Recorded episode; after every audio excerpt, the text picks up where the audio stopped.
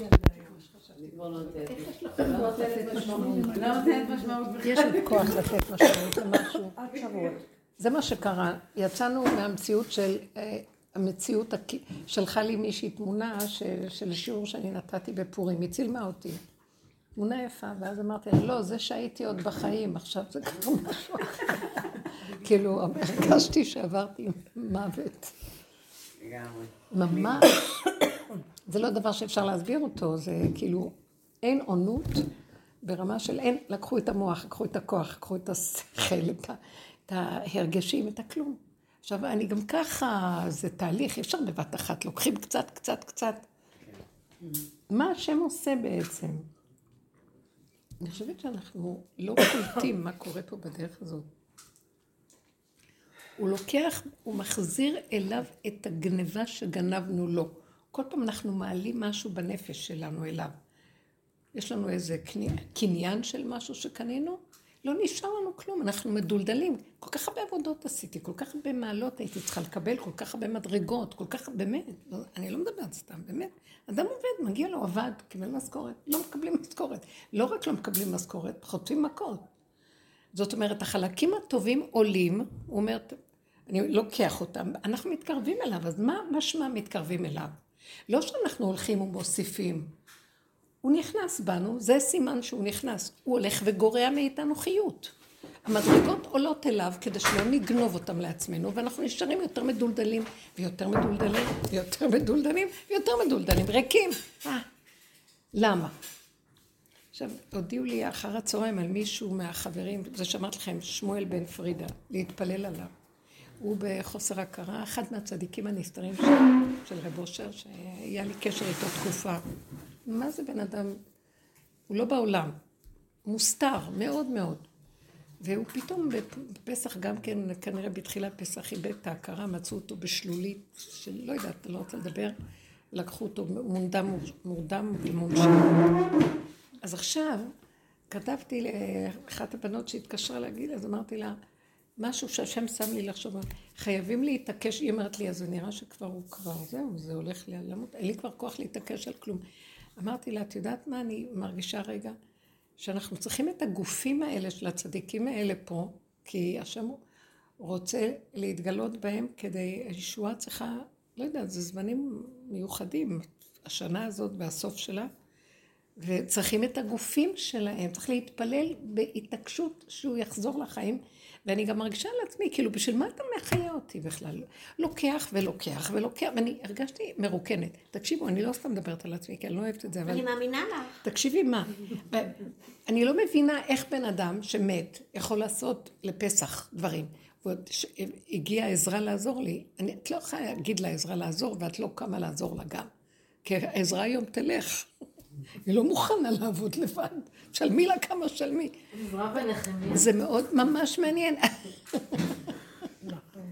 עזרה ונחמיה.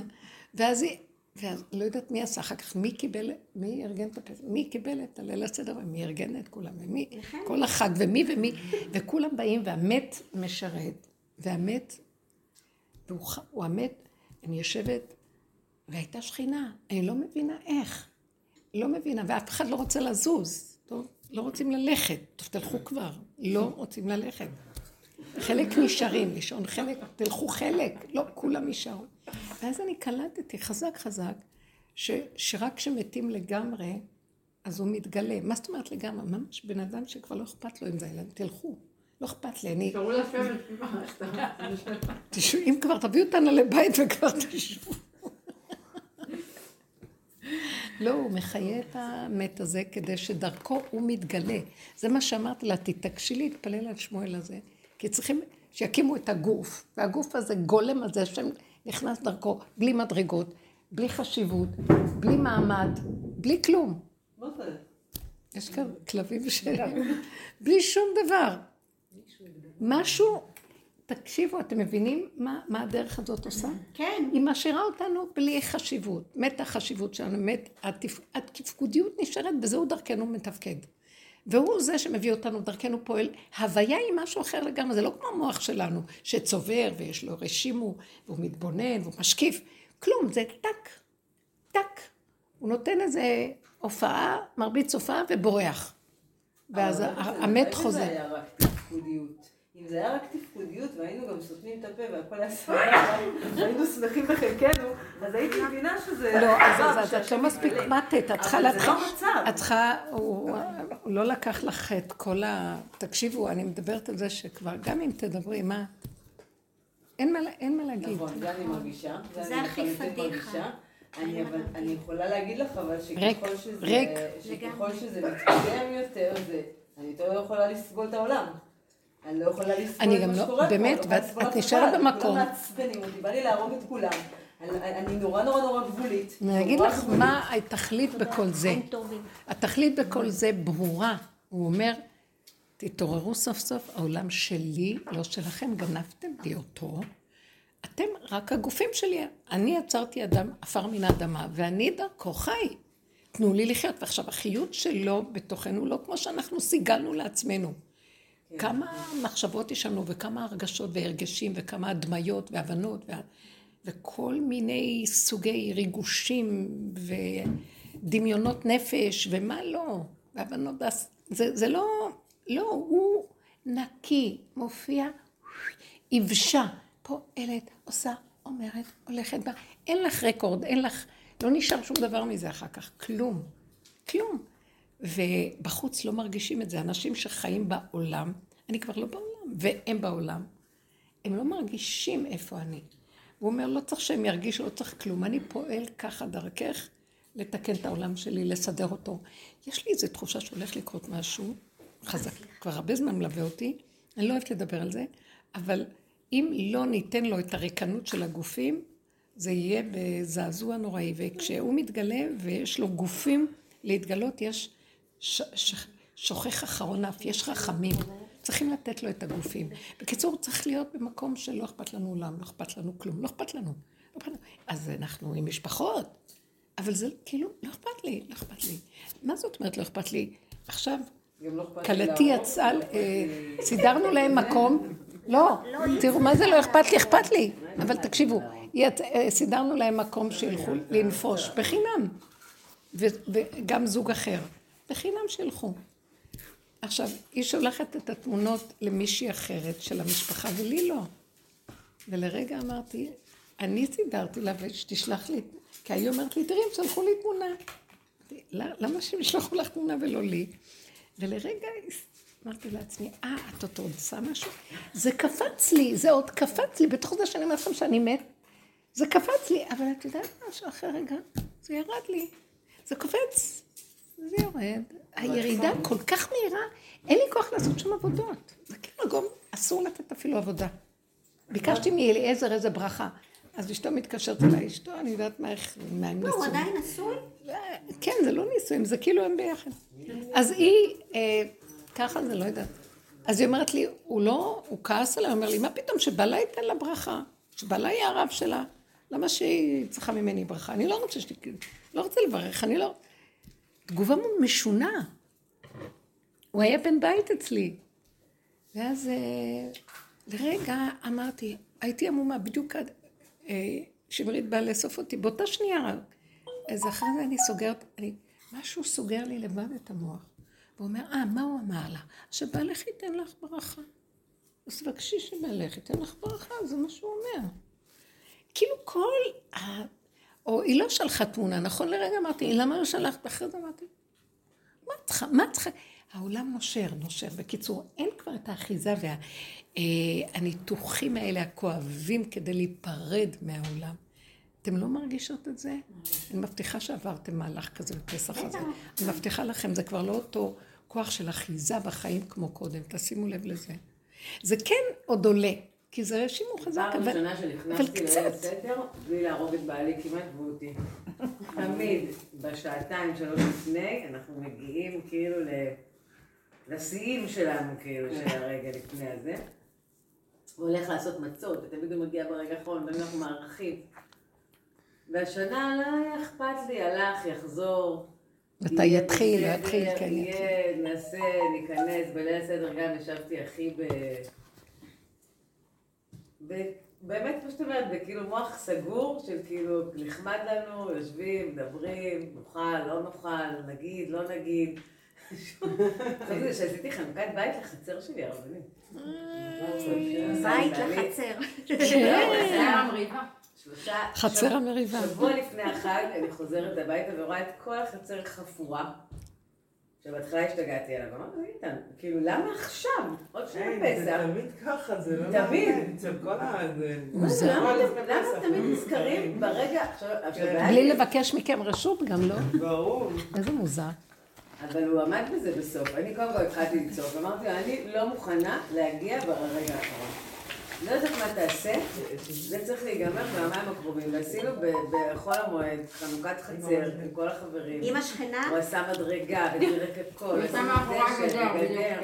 היה לנו ממש דירת גן, היא עשתה גדר. היא בעצמה, שבוע לפני ירדה לעשות גדר. אז היא עשתה לה גדר את החנוכה? היא עשתה לעצמה גדר לעצים, קודם כל היא גידרה את העצים המסכנים האלה. וגידרה את עצמה, ואז באה להתרגז אליה, כי היא שמה את הבמבוק בצד הזה, ובצד הזה... גם שמיטה, אם... אמרתי, מה אכפת לך? היא שמה את הגדר כבר, וגמרתה את העבודה. תשים את הגדר. ובסוף זה גם יצא מעולה. כמה שנים הייתי... באמצע הסעודה בחוץ של החנוכת חצר, היה איזה הרב של בעלי הגיע, והיה ממש, עשינו כמו שולחן, עשיתי שולחנות, לא, היה כמו אולם אירועים כזה, עם הגשה, ממש עשינו זה. על מעלת כללים של האפר והכל? לא, הוא עשה הכל, הוא הספיק הכל, הוא ריצף והביא ערבי שריצף ושם דשא. זה היה רעיון שלה? לא, היא הגענו איתה להסכם של חנוכה. היא מאוד מאוד נהרה להציג את הגדר, כאילו ממקום שגם... אבל מי חפר? בעלי חפר לבד. הציב עובדה, ואז היה לו חלום של לעשות ככה ותעשה ככה, אמר לו בוא. שמי תפסיקי לזוז כל כך. תצטמצם למה שחייב לעשות, עכשיו הרגע, בלי עכשיו יותר מדי הגזמות. ובאמצע הסעודה כזה אנחנו יושבים, וזה פתאום היא יורדת לו. יש לה בן זוג חדש. ופתאום מנסרים עצים, וכל מיני כאלה. פשוט באמצע כנראה עלה לה...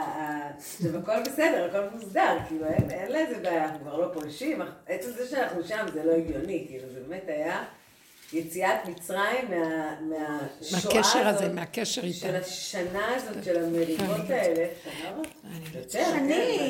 זה גבינה, נכון? לא, אבל השנה האחרונה הייתה, ובתכלס אם אני לא הייתי אומרת לבעיה, היינו עכשיו בבית משפט. שנת הגירושין היא הייתה. הם צריכים להיות בבית משפט איתך, נכון? נכון? כן.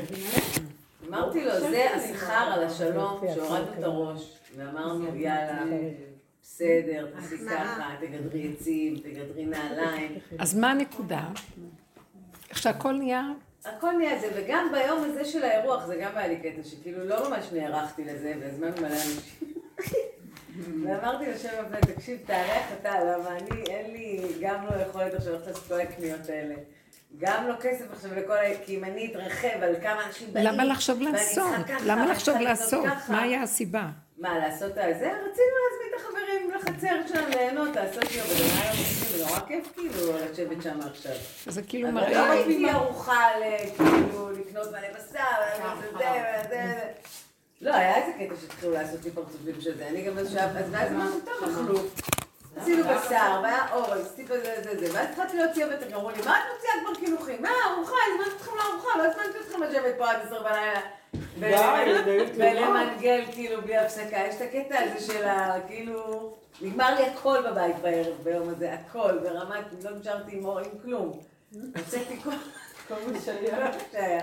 וזהו, ובסדר, ברוך השם, נהנו ואז זה, אבל גם לא, כאילו יכולתי להגיד מה, ולא קניתי ולא עשיתי ולא... אז מה? וזהו, וברוך השם, היה כיף מאוד. את רואה, אמרתי לך, פה זה סיפורים, אוכל יין ו... זהו, ונגמר בטוב, נשארות עד 12 בלילה האחרונה, והמשכנו, וזהו, וכלום, ברוך השם, לא היה, לא יותר, לא... אני הבטחתי כיתה טיפולים. אני חושבת שלא עברה התרגשויות והתרחבויות. אני דווקא מאוד קפץ לי הפגם בחג, מאוד מאוד, אבל שהיא הצליחה להוציא ממני כל הפגמים, וואו, לא יצאתי כלום, יצא ממני ספרים כאילו... עברתי כזה, גם לא לאוזניה, לא שמעתי לה, אבל שמעתי להשם דברים קשים מאוד. ממש, התעצבנתי כאילו, והלכתי עם זה עד הסוף, גם כאילו היה לי מצפון. הסף אומר לי, שלא, מעצבנת אותי, אתה חרא, בסדר? זה מה שהיא. ככה, אם יצא ממני דבר, ואני בחכה לא מדבר ככה. זה יוצא עכשיו, באמת, זה יצא, רק ישועות מקבלים מזה. הלוואי. את לא קיבלת ישועה. רק ישועה. כל פעם שהלכתי ככה, אמרתי, הייתי בנו... לא משרגיל לדבר ככה. משרגיל זה אחר. לא, זה לא סתם, זה לא סתם. זה כאילו הגבול מדבר. יש איזה משהו סגולי בתוך האמת הזאת, שכשאנחנו על הגבול, וזה לא מה שהיינו פעם עוד עובדים על עצמנו, אז לא לעשות ככה, לא, זה לא, כי אני רוצה עוד לעבוד על עצמי, כי יש לי עוד איזה כוח לחשוב שאני קיימת, ואני עובדת על עצמי. האני הזה הולך ומתמוטט, לא נשאר לו כלום. הגבול מדבר. מה זה הגבול? הגבול אומר את האמת שלו. אין השם כזה, אתם רק מדומיינים. העולם אכזרי, כן, את לא רואה? כולם ינצלו איפה שרק אפשר לנצל. כל אחד ייקח מה שיכול לקחת. מעטים האנשים שיהיה אכפת להם או משהו באמת באמת. גם זה לא מצד שאכפת להם, זה מסוג של סוג של נשמות של עבודה. אבל כל השאר מה אכפת להם. אני הולכת ורואה יותר ויותר ויותר. העולם נהיה מי שיכול לנצל ולקחת, אבל זה עוד קצת מעטוף ביפשפות כמובן, זה לא נראה כל כך גרוע, אבל מתחת לסף זה רק מה אני יכול לקבל, אין לי כוח לכלום, מה אני יכול לנצל, מה אני יכול לקבל, מה אני יכול... ככה תחושה מסביב, מתחת לסף בכלל. זה לא רק, זה לא עם בני הבית, אני אומרת עם כל מיני, איפה שאני לא... אז אני אומרת, אבל ככה בראת את עולמך, זה תודעת עץ הדעת. זה העולם שלך. אני לא יכולה להכיל אותי יותר, הנח לי, תיכנס בעולם שלך, תוליך אותי. אני לגמרי לא רוצה להיות פה, כאילו הרגשה ש... כל אחד, כמעט לא דיברתי לו כלום, בשביעי של פסח התחלתי להרגיש ניצנוץ.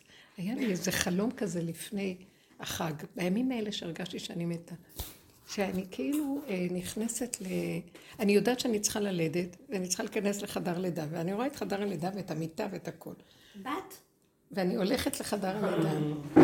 ואז מה שאני רואה הוא שפתאום אני יוצא, אני לא יודעת, פתאום אני רואה שק כזה, כמו שיליה, ושיש בפנים את העובר, זה משהו ארוך כזה, ואז הנחתי אותו על המיטה, ואז אני יוצאת. זה פשטות. ורגע אני חוזרת ואומרת, רגע, אחרי כמה זמן אני עושה כל מיני פעולות, כאילו זה לא קשור אליי, אבל מה, זה שיליה שיש בעובר, הוא עוד חי? אני הולכת עוד פעם, זה משהו ארוך כזה, כמו גולם, גולם ארוך. ואז אני הולכת, ויש שם דופק, ואז אני יוצאת, וכמה פעמים אני חוזרת ואומרת, יש דופק. וזה לא קשור אליי, זה כאילו יצא ממני, וזה בתהליך של עוד מעט יוצא ממנו.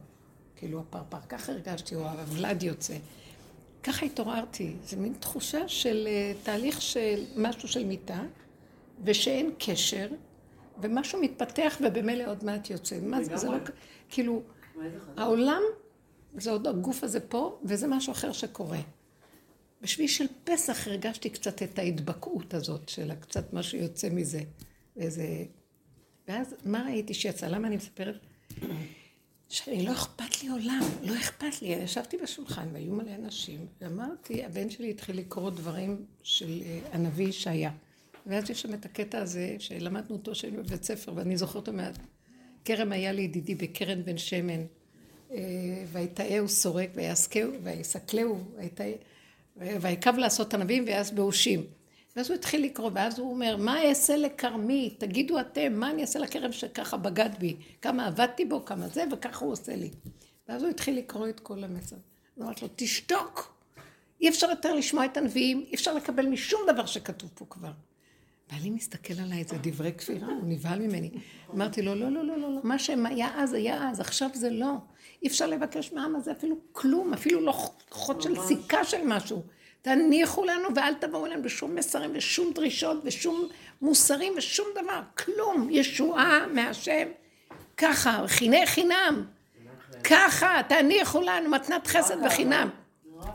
הוא הסתכל ואומר, אסור לשמוע את הדברים האלה, אתם מצטערים. ועמדתי והוצאתי, אמרתי, אי אפשר ככה לחיות. אז הבן שלי אומר, אמא יוצאת מהארון,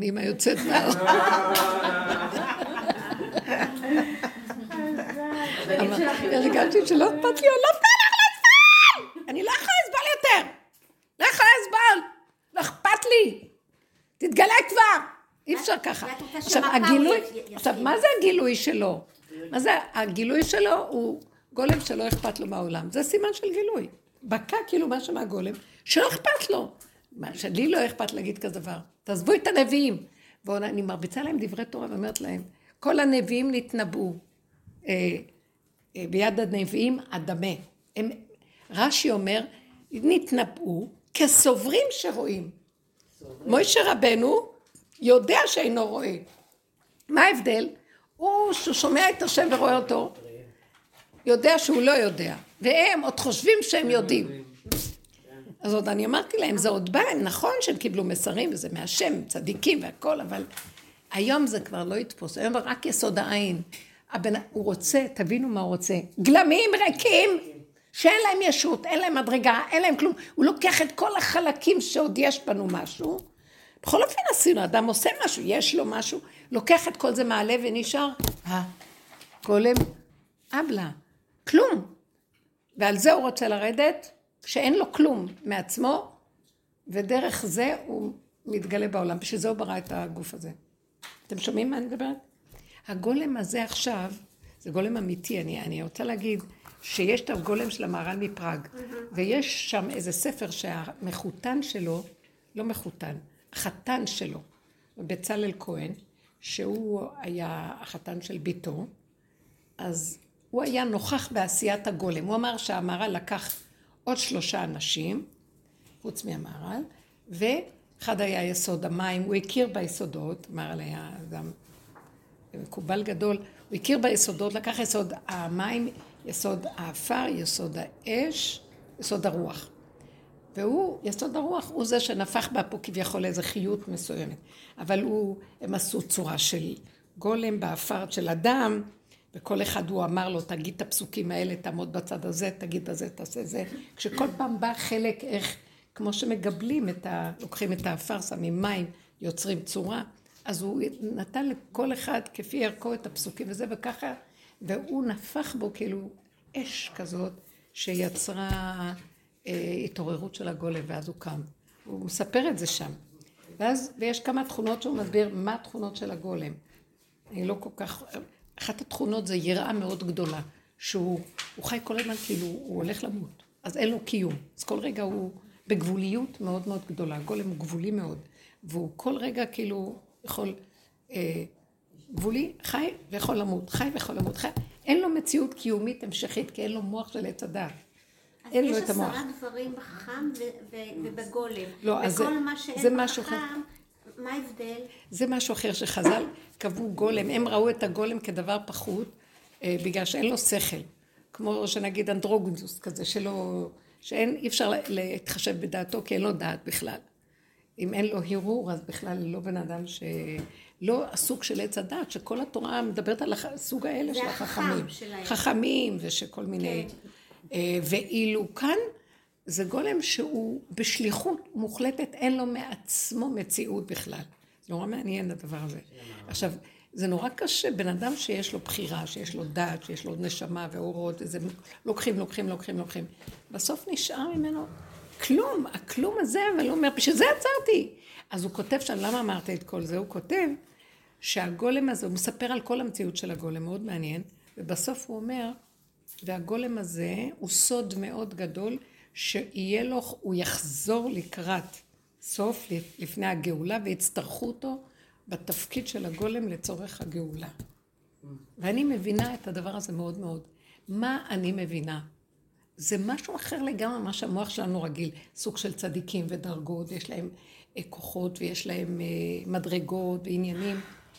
גולם זה משהו אחר לגמרי, הוא משולל מהמדרגות. כאילו, בוא נגיד, אדם רגיל, צריך להגיע למדרגת הגולם, זה העבודה שלנו. אנחנו, שמתם לב מה אנחנו עושים בעבודה הזאת?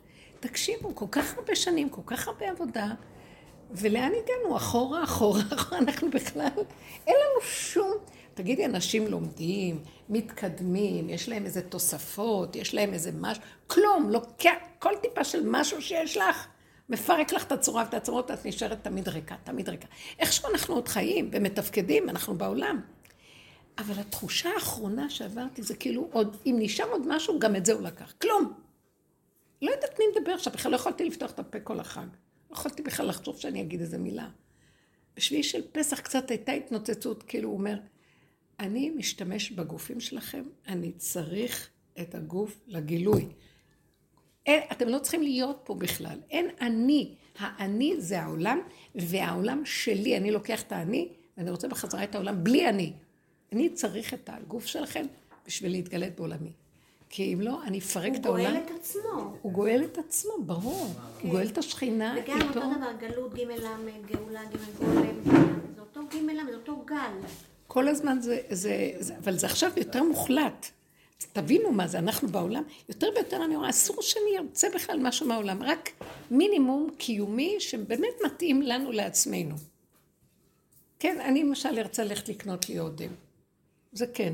שמתם לב, זה כזה דרגה, אני הייתי פעם במדרגות, של מדרגות, של מדרגות, דעת, הבנות, השגות, דעת. פתאום, מה אני רוצה? יש משהו, כן, זה משהו של המינימום. דלק, לא עושה. אני רוצה שזה יגיע למקום שלא אכפת לי, אי אפשר שבורא עולם יבקש לי. ויש גם אנשים אחרים בבית. כן, אני מדברת על מה קורה רוב, כאילו, גם היא לא הכל העיקרי בבית. יש משהו שחייב להיות גילוי שלו, מספיק כבר לדרוש מהבני אדם. כי התסכול שלי היה שאני הייתי צריכה לדרוש ממנה בתור תפקיד של אם המשפחה, בתודעת עץ הדת החרדית פה. ולא הייתה לי ברירה, לא יכולתי לסבול, כמו שאני מזמינה אותם לסעודה, כמו שאני מכבדת את המועדות והחגים וזה. למרות שאין לי כבר כוח לכלום, לא יכולתי לסבול את הפסח הזה, אמרתי עוד פסח אחד כזה, אני מתה. לא רוצה יותר את הניקנות, לא רוצה כלום, וזה כפו עליך. אתה לא יכול לצאת מזה בכלל. ולא היה אכפת לי, כלום, שיהיה חמץ, לא אכפת לי. משהו שכופה אותך, וזה בעל כורחך, וזאת הייתה הצעקה. והיא במקום כבר שהיא לא מחשבנת, כי אין לה את המוח הזה, ויש לה מוח גאוני, אבל לא בנושא של חשבונאות פה של העולם. היא ערנית ודרוכה כמו חיה, היא רואה הכל. את עצמה במקום הזה היא לא רואה, מה הקשר? יש לה ילדים? אה? יש לה ילדים. שני ילדים. זה יפה לראות, אני הייתי בתסכול, ואחר כך אמרתי לה, את מבינה אותי? כן, היא מאוד מבינה אותי, נכון. כן, היא בינה שאני מתוסכלת כמעט. אז הוצאתי צעקה לידה, אמרתי לה, אני, הטענה שלי על בורא עולם, מה רוצה מהאנשים? נכון. אם הוא לא יבוא ויעשה אחדות פה, הכוונה, אנחנו עוד עדיין ברובדים. בלי אין כבר את הכוח, הוא הוציא אותי מהעולם, הוציא אותי מהרובדים, ושם לי מציאות של רובדים. זה אני מנסה להגיד לכם. אני לא יכולה להכיל.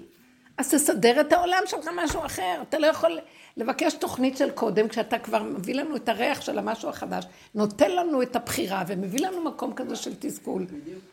אז כפרה שלחו כולם מפה, אה? מה זה אחדות בעינייך? שהאחדות הכוונה, שכל אחד מה שיעשה זה לא קשור לאף אחד כלום והכל בסדר. שאין שלילי או חיובי.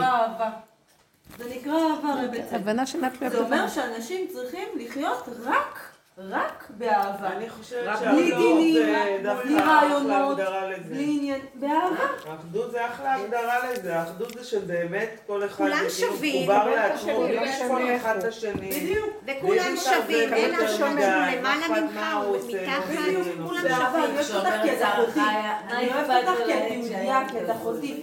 לא בגלל שאת לובשת X ולא בגלל שאת עושה Y ולא בגלל שאת במדרגה כזאת ולא בגלל שעשית חסד. אין מדרגות. למה? אבל למה? אומרים גם בסופו של דבר שכולנו נעמוד כאילו בסופו של דבר ולעתיד לבוא שכל היהודים יעמדו במעגל אחד שווה כאילו כל והשם יהיה באמצע, נכון? שכולם יהיו בדיוק באותו מרחק. מי אמר? מאיפה את יודעת את זה? זה דיבורים מהגמרא ודברים כאלה. לא משנה, הרעיון בא להגיד שכולם יעברו הכל. אבל את צריכה להבין. והם יבינו אחד את השני. בתודעה היהודית של הגלות זה מה שאת אומרת, בלתי נסבל. הפוך, תוכיח. תראה מישהו שלא הולך לפי איך שנכון, אז את צריך להראות לו ולהוכיח לו ולחוס על נשמתו, שלא ידונו אותה בדיני שמיים. ואתה צריך זה ואתה צריך זה, ולהתבדל, ואתה צריך, כמו שאת ראית, הילדה הקטנה לא רצתה בגלל, שהם היו כיוון של הפועל המזרחי, והייתה ילדה חרדית ששיחקה איתה, ואז האמא החרדית לקחה את הילדה ולא נתנה לה בתור ילדה לשחק איתה. כן, עד היום בוכה על זה. לא, אבל גם היה פריידה למירה לגיטלה, הרשלה וזימלה, וגם אותם אמרו להם לא... לא שחק עם הכל, מזרחי. כן, הם היו שכנים של הסבתא שלי. איזה שטויות של העולם, תאמיני לי. טוב, אז עכשיו תקשיבו. לא על זה עכשיו, את מביעה דעה, ולא לזה התכוונתי. אני מתכוונת לומר, כרגע זה מציאות, מה תעשי? על מי הטענה? רק עליו. רק אליו. אז זו הטענה שקעת לי, ואמרתי לו, מה אתה רוצה? אוי לי מיצרי ואוי לי מיוצרי. וגם שאתה מבקש מאיתנו אחדות, אז אנחנו באנו בדרך שנים. ואני זוכרת שאמרנו בשיעורים, מה זה אחדות? אתה רוצה אחדות? אהבה שינה תלויה בדבר, לא אכפת לך מה השני? אז אתה צריך להתאחד עם עצמך, קודם כל, להתאחד עם הפגם שלך, להסכים שיש לך התנגדות. להסכים שאתה תקוע עם המחשבות, שככה הצדת אצלך בנוי, שזה גם אפילו בלי שתרצה, אתה נבהל, כשאתה רואה דבר שהוא הפוך למה שחונכת. אז אתה צריך להכיר את זה, ולשרש את זה, ולהבין את זה. זה... אין אחדות, בוא נתאחד, כי הבנו. אף אחד, מההבנה אין אחדות. זה שאתה צריך לעבור ולשרש בתוכך, אמרתי לו, עשיתי את כל התהליכים עשינו. ועדיין קופץ לי הדבר הזה, מה אתה רוצה מהחיים שלי? עכשיו זה רק אתה צריך להיות, ואל תביאו לי את הנביאים, ואל תביאו לי זה, ואל תביאו לי שום דבר, זה כבר, אתה לא יכול לבקש מהבן אדם, עכשיו אנחנו רק צריכים לדרוש ממך גילוי, ואם לא, אז סימן שאתה לא קיים. אתה לא קיים, אתה מוליך אותנו באף, הכל כאן דמיון אחד גדול. לא יכול להיות שאתה קיים, אחרי כל זה, מסרנו את החיים כבר, אין מאיפה לחיות, אין, לקחת את כל המדרגות, הכל. לא, אתם יודעים, בימים האלה לא נשמתי, ישנתי כמו איזה גולם שאין לו נשימה, אף סתום, אין לי טעם, אין לי ריח, לקחו לי את הדבר הזה, זה, כנראה שזה היה איזה מין סוג. עכשיו, מה זה קורונה? סידרת לך את הכל בקורונה, קורונה זה בורא עולם. מה סידרת לך? קורונה, ואז אני יודעת מה זה היה קורונה. אין אצלי קורונה, יש בורא עולם שירד. ולקח את הנשימה, ולקח את הכוח, ולקח את החיות, ומשכיב אותי כמו גולם, אני לא יכולה לפתוח את הפפיים מרוב שאני לא יכולה לקום. שישנתי אחרי 8 שעות שינה.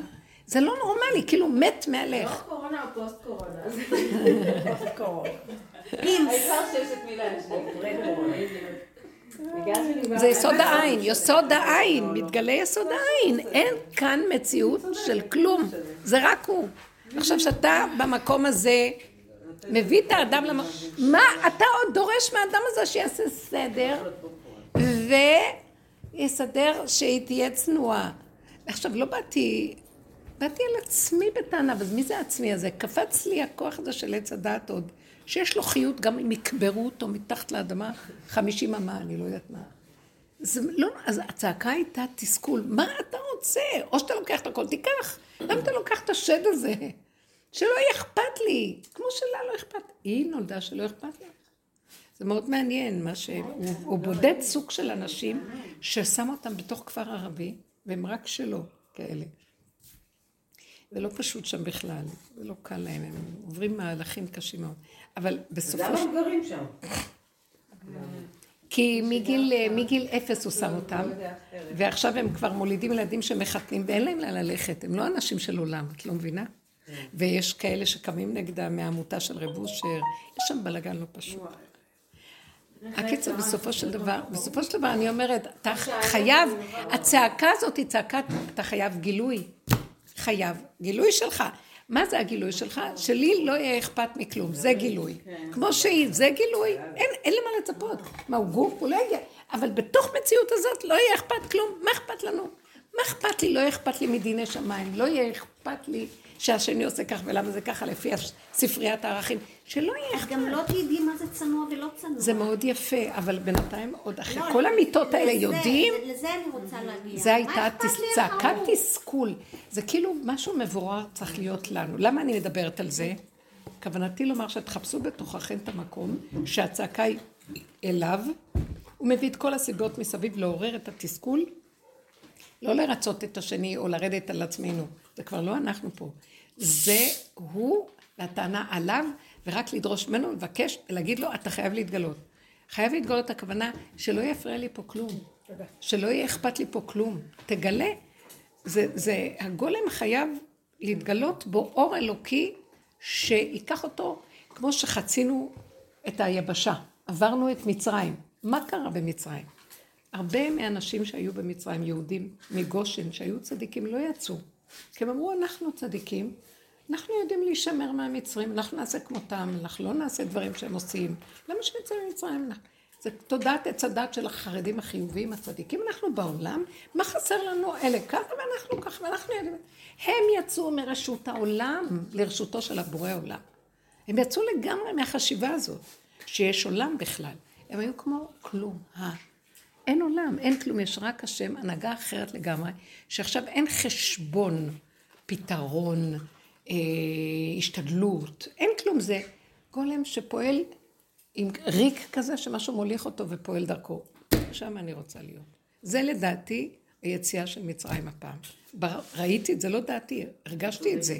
עכשיו אני רק צועקת כל הזמן, כי אני מפחדת שלא ייקח את זה, ועוד פעם יכניס אותנו לעולם.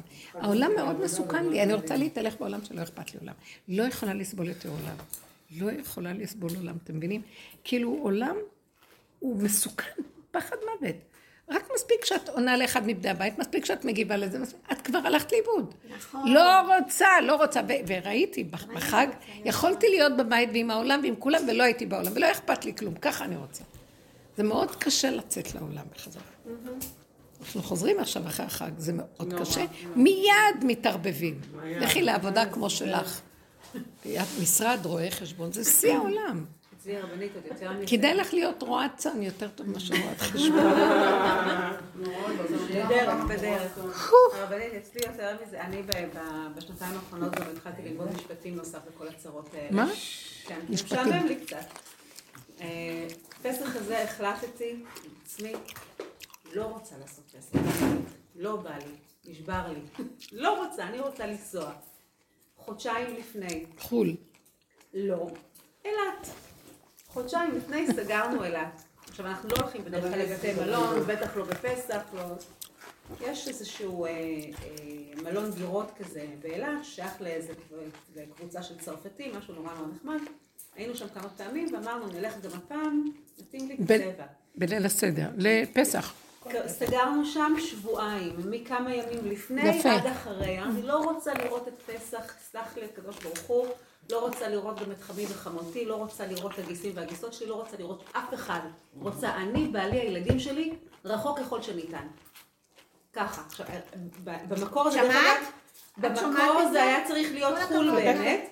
אבל בגלל שהבן החייל שלי לא הסכים, אמר לא, אני לא נוסע לחול, זה היה צריך להיות תאילנד, אמר אני לא רוצה לשם.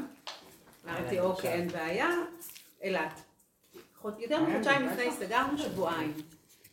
נו מה? ככל שמתקרב הזמן, נוסף עז לתוך הזה. כל פעם מתקשרים מהזה, מורידים לנו יום מפה, מורידים לנו יום מפה, פה יהיה אפשר. והסכום, והתשלום נשאר אותו סכום. איך יכול להיות?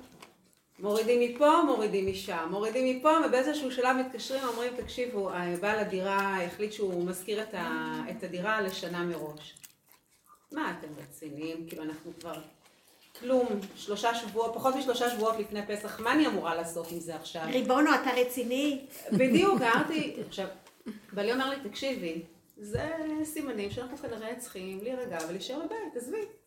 תקשיב, אני לא עושה פסח בבית. נקודה, לא רוצה, אין לי כוח לזה, אין לי זמן לזה, אין לי עצבים לזה, לא רוצה. באיזשהו שלב גם גיליתי לו שאני לא רוצה עם ההורים שלו.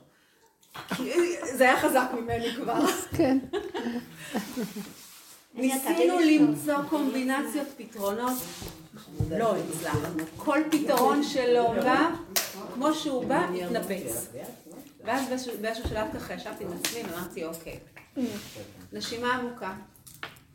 בשיחה פנימית שלי, תקשיב, אין לי כוח, אין לי זמן, אין לי עצבים, לא רוצה לעשות פסח.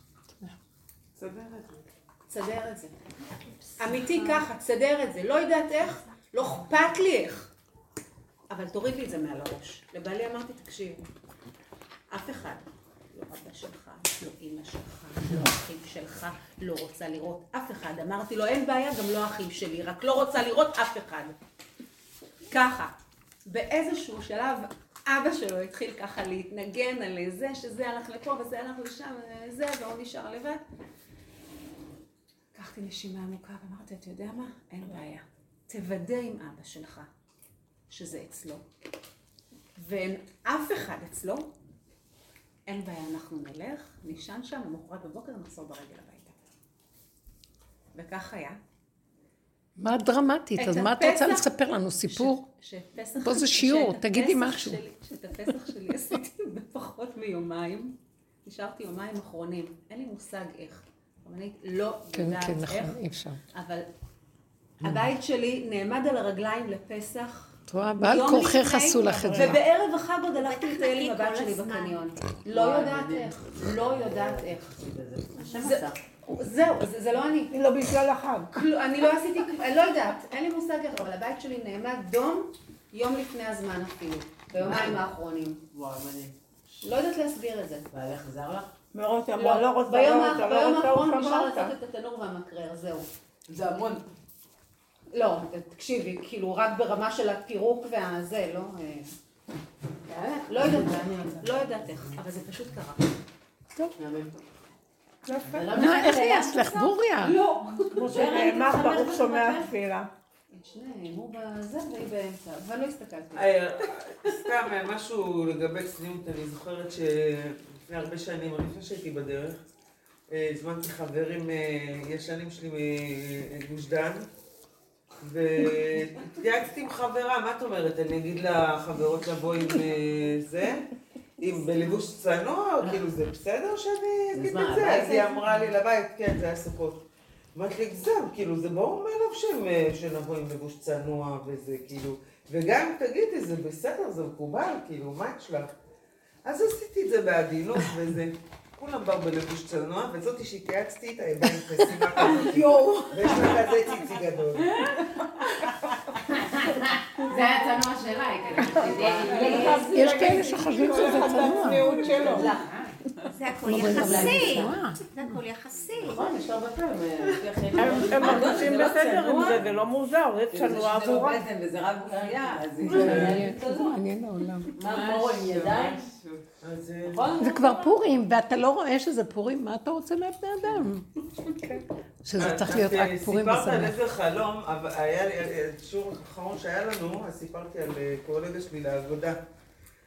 ויצאנו לחופש, וזה אחרי השיעור כאילו עוד יותר השתבללתי עם הנושא הזה, ויצאתי לחופש, ובחג שני של פסח, שביעי של פסח, חלמתי חלום שאני צולבת אותה. שאני יוצאת עליה כאילו על 200, ואני יוצאת עליה משהו לא מהעולם הזה, כאילו כל מה שחשבתי אי פעם להגיד, זה קרה בחלום. זה היו המצרים, הם טבעו בים.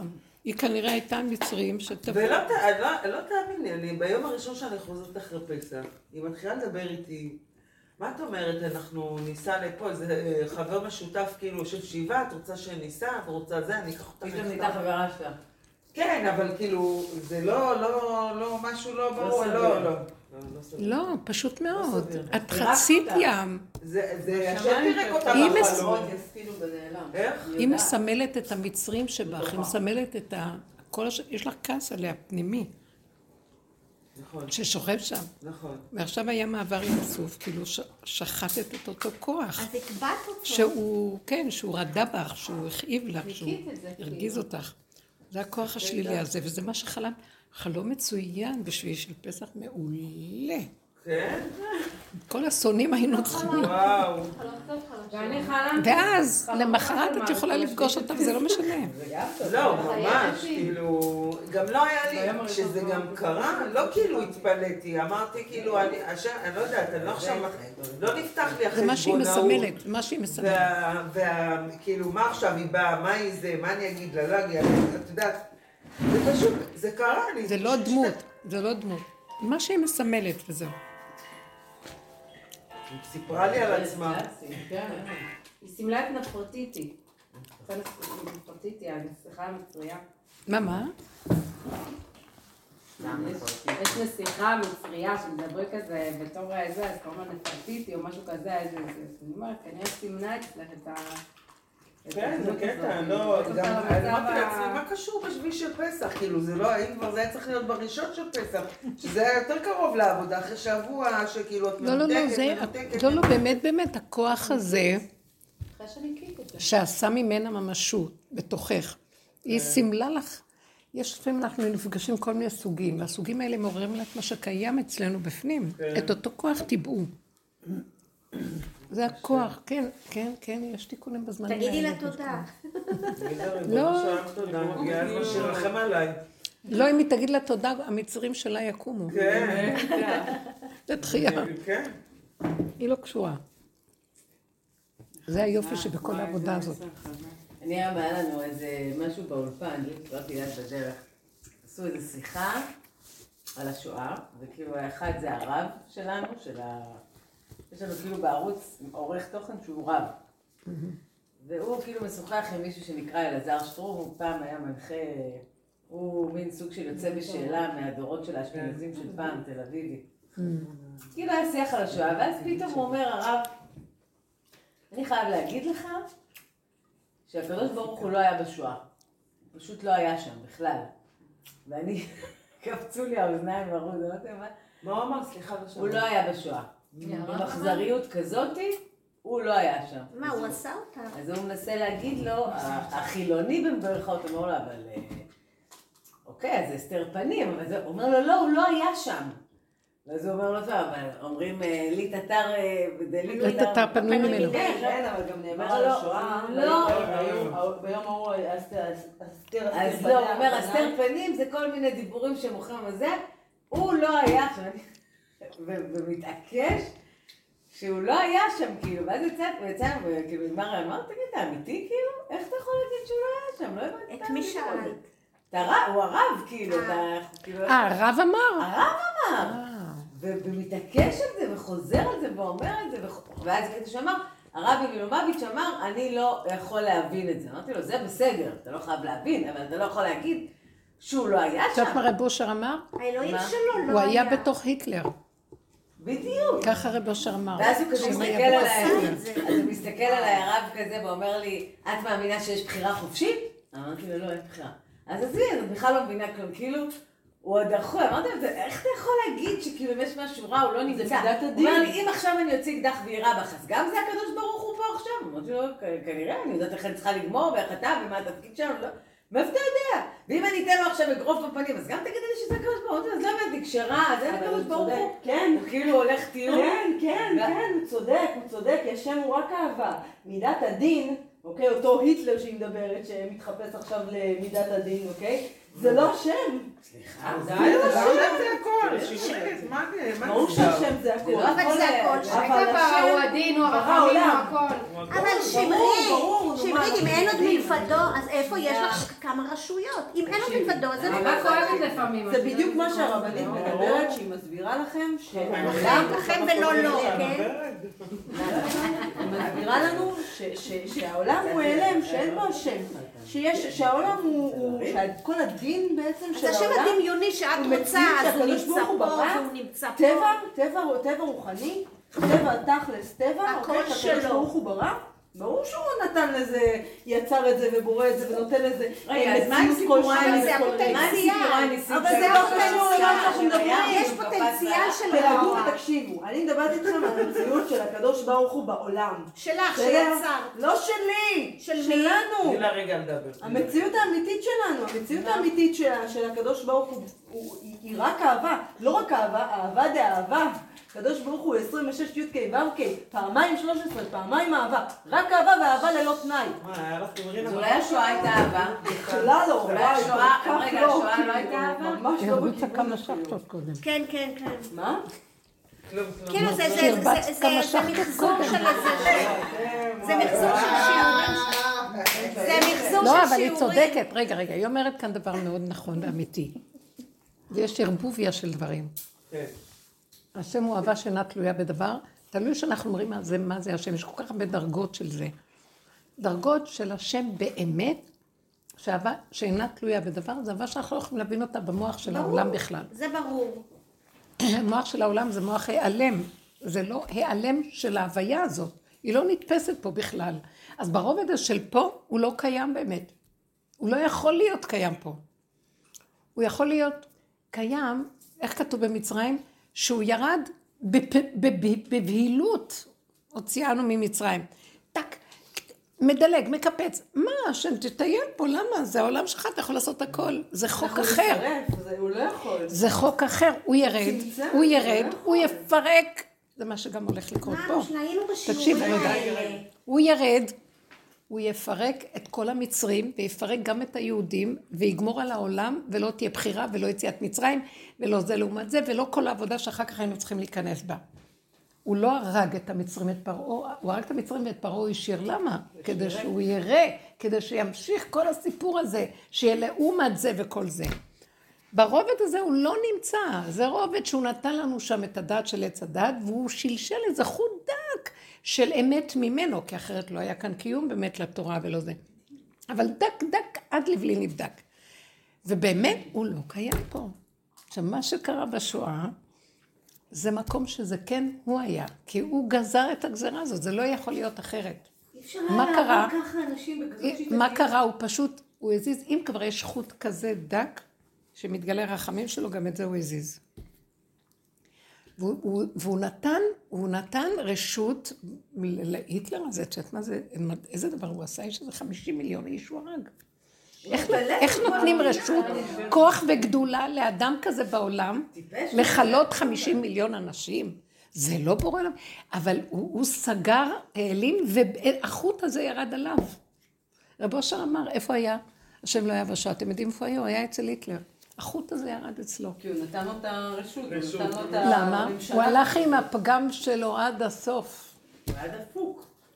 ולפרעה הוא לא נתן את החיות הזאת? לא היה לנו שואה 210 שנים, לא 210 שנים, פרקו להם את הצורה. מה שהיה שם, אז אין לנו תמונות לראות את זה, אני חושבת אם היה תיעוד של זה. אני רוצה להגיד לכם משהו.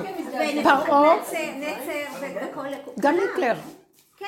השורש שלהם מאוד מאוד גבוה, מהשורש של הדעת העליונה, מהעורף, זה קוראים לו פרעה, מהחלק של האחור של הדעת, והם נשמות קדושות בשורשים שלהם, והשם לא מוותר להם, והוא רוצה להחזיר אותם בתשובה ולהביא אותם לתכלית שלהם. קשה להבין את הדבר הזה. זה מה שאמרתי, אתה יכול להגיד קשה להבין, אתה יכול להגיד שהשם... למה הוא עשה את זה ליהודים? אתם יודעים משהו? אין דבר יותר טוב, זה נשמע נורא, עם מה שהוא עשה ליהודים. הוא סיים בזה את הגלות ואפשר עלייה לארץ ישראל. ובעצם מה שהוא עשה, הוא סתם את הגולל על הגלות, כאילו הוא העלה קורבן הכי גדול, בכל הגלות הזאת זה קורבן אחד, קורבנות. וזה היה הקורבן הכי גדול, שבזה הוא סיים את הכל. זה כאילו נגמר גם העלאת הקורבנות, כבר לא הצלחו לדעתי אחרי זה כבר. זה שמדברים על בית מקדש, הכל זה יהיה לזמן קצר, אולי יקריבו את הפסח וכמה קורבנות ציבור, אחר כך זה כבר לא יצטרכו. כי השכינה תרד גם בלי זה. הוא דיבר גם על זה, הוא אמר שהוא גם לא חושב, שהוא לא מאמין בדבר הזה שכולם אומרים, שזה אכזריות נשמע. אין דבר כזה אכזריות. מה? כאילו אגב, הוא דיבר גם על זה. קורבנות? הרבה מדברים על זה שכאילו באמת בזכות השואה במרכאות, הגענו לארץ ישראל, שזה באמת מה ש... עכשיו תגידו רגע, זה נשמע נורא, אבל בואו תחשבו רגע, זה רגע אחד, מי אמר שזה האמת שהוא לא היה שם? רגע, זה רגע אחד שהבן אדם לא מרגיש, גם כשלוקחים לו את נשמתו, הרחמים של השם נמצאים שם, שהוא לא ירגיש את הצער של המיטה. זה קורבן עולה כליל תוקטר כזה, כזה... לכן גם יש בית דין מיוחד ליוצאי השואה, שהם עולים למעלה, לא דנים אותם כמו שדנים אנשים רגילים. הם עברו... הרוגי מלכות. הרוגי מלכות, זה הבחינה הזאת, זה משהו אחר לגמרי. לכן זה סוגיה אחרת לגמרי שלנו, זה נראה נורא והיום, אבל זה עשה מהפך גדול מאוד, 2000 שנים, לכי תוציא עם כזה... אי אפשר... תקשיבו, זה בדיוק מה שהוא אומר עכשיו. אנחנו עכשיו לקראת סוף עידן, הוא צריך להוציא אותנו מהדתיות של הגלות, מהתפיסה איך שאנחנו נראים עם הדת בגלות. התקבענו בצורה שאפשר להוציא אותנו, והוא שם לא מתגלה, הוא לא קיים שם. זה רובד שהוא לא קיים שם, הוא לא יכול להיות קיים שם. זה חוקים, זה חשיבה של עץ הדת, זה גבולים, זה זמניים, זה דברים מהסוג אחד, זמן ומקום, וזה לא. אז על מנת, שהוא יפרק את הדת הזאת, אתם יודעים מה הולך להיות?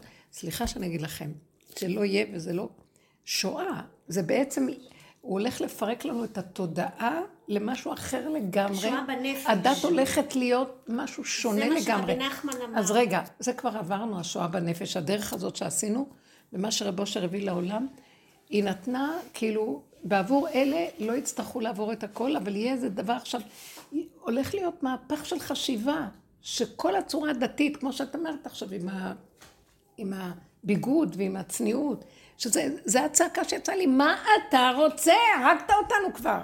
אנחנו אנשים שכבר מתחילים לקבל מהכיוון החדש.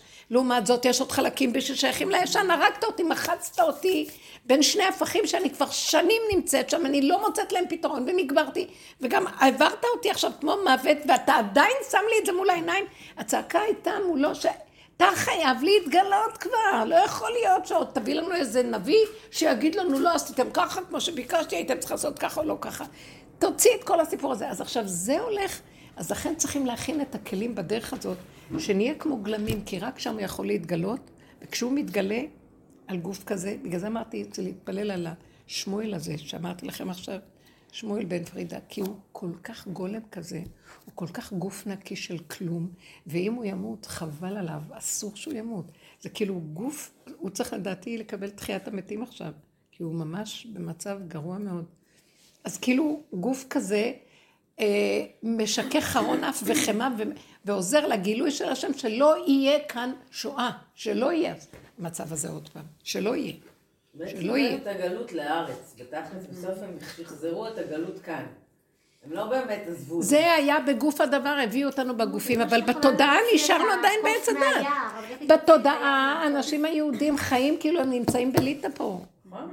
לא אכפת לנו בכלל מהר הבית, לא אכפת לנו שזה נמצא אצל הגויים. איזה דבר זה? מקום המקדש, שזה המצווה. מתי מצוות, מי תרי"ג מצוות קשורות לזה? לא אכפת, אי אפשר לתפוס. הוא סותם את עיני החכמים. איך יכול להיות? כי יש להם תפיסת גלות. הם לא יכולים להכיל את המקום הזה שהלך להיות בית מקדש. זו חשיבה אחרת לגמרי. מה זה בית מקדש? מה אני, איזה פנאטיות בית מקדש? זה תפיסה חדשה של גילוי שכינה בעולם. זה גילוי אחר לגמרי. זה קשה להבין את זה, זה כאילו לא יהיה, כמו שאנחנו מתארים פה, אבא שנת לא יהיה בדבר, לא יהיה אכפת לנו, לא נראה את הפחת, את השלילי, את הפגם, לא נראה כלום, נראה רק את האחדות, את הצלם שבכל אחד, ולא יהיה חשוב החיצוניות בשום צורה. זה דבר מדהים. זה פשוט מדהים הדבר הזה, החינוך יהיה אחר, הכל יהיה אחר. היום ההורים הצעירים מתוסכלים, מצד אחד, יש להם כבר איזה רצון שחום, מצד שני, הם פחדים על הצאצאים שלהם ולא יודעים איפה לשים אותם, ואם ישים אותם לפה, הורגים להם אותם שם עם הצורה שלכם. מצד שני, זה הולך להיות דבר של שיגעון. באמת אני... יוצאים בשאלה. זה עכשיו סדרה, נקראת עוד מפגש, את צריכה לראות את זה. מה זה? מה זה יוצאים בשאלה? זה סדרה על כאילו משפחות ש... אחד הילדים יצא נגיד בשאלה, או חזר בתשובה, ונוצר נתק של הרבה שנים. נגיד אימא חרדית כזאת מבנה ברק ממש ארכור, שהבן שלה יצא בשאלה, הבן המוצלח והנפלא שלה, והיא כאילו באה לחדש איתו את הקשר. עכשיו הוא יצא גם כי כל פעם אתה יורדת עליו, כשהוא בא הביתה, איך אתה מתנהג, גם אתה מתאר. הייתה לנו אחת כזאת פה בשיעורים, אתה לא זוכרת? היא באה לבני ברק המון, היא גרה בפתח תקווה. נו. שהבן שלה, היא אומרת לי, איפה הוא לא היה, באמזונס, במקומות הכי מפחידים בברזיל, חרדי, ובסוף הוא עזב הכל, והיום היא אומרת לי, איש אמת כזה, הוא קנה אותה, היא הולכת אחריו. אז היא בסוף באמת, היה איזה קטע שהיא מספרת אותה אימא, יש לה גם עדיין תסמונת דם, אז היא אומרת לה, שכאילו אמורה לחבר אותה עם הבן שלה, יש כאילו, כל אחד מחבל איש קשר, שליח, שהוא אמור לעזור לו להתחבר לקרוב משפחה מחדש. או בעל תשובה, אז היא אומרת לה, אני מעדיפה את הבת שלי עם התסמונת דאון עליו, אז היא אומרת, תגידי, את שומעת? מה את אומרת? כאילו, ילד בריא, אבל כאילו את מעדיפה את התסמונת דאון, כאילו, בקיצור, סדרה מאוד ירדה להמוח, עוברים שם תהליכים של פירוק מאוד מאוד רציני. חרדים רואים את זה בסתר.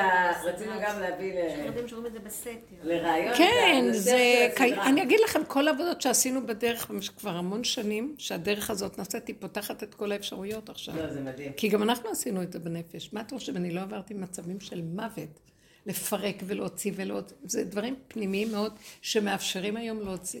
זה לאט לאט משחררים את הגלות הזאת, אי אפשר. אבל הקושי הוא, זה כמו שאת מתארת, שכשאת עשית דרך מאוד מאוד רצינית, תושבת נגיד עם עוד מישהי שעשתה דרך, אבל כשתושבת בתוך קבוצה, ממשפחה... זה בגלל בעלי, הוא לא נתן לי להכניס את הדרך, הוא כל כך התנגד. הוא נורא פחד, כנראה. פחד, קינה ברבו של... הוא מת רבו של, הוא מקנה בו. אבל את לא אומרת שאין לך עסק איתו, יש לך עסק עם הקדוש ברוך הוא כל הזמן. הוא אוהב אותה. אבל למה למה? לא, הוא רוצה שתעריץ יהיה אותו. מת על עצמו. אני לא חושבת שהיה צורך גם כן. אם השם היה רוצה שזה יהיה משהו שיתפתח יותר מ... מאיפה יש לך השם פתאום? מה? לא, לא, לשמית יש השם כזה וכזה. איך יהיה? השם פתאום גדול. לא, באמת, אני חושבת שכאילו השם... הוא השם באחור. אני הגעתי לנקודה שאני לא רוצה לדבר על השם. זה מפריע לי. אני לא רוצה לדבר על השם. זה באמת מפריע לי. אין כזה דבר כמו שנראה לנו השם. הוא מופיע במקום, הגילוי שלו זה גילוי הוויה, איפה שמחוק לך עץ הדעת. אם אני עוד באה עם איזה דעה, עם איזה הבנה, עם איזה השגה, אני לא יכולה להגיד השם. וזה השגור על פינו. וזה החרדיות של הגלות.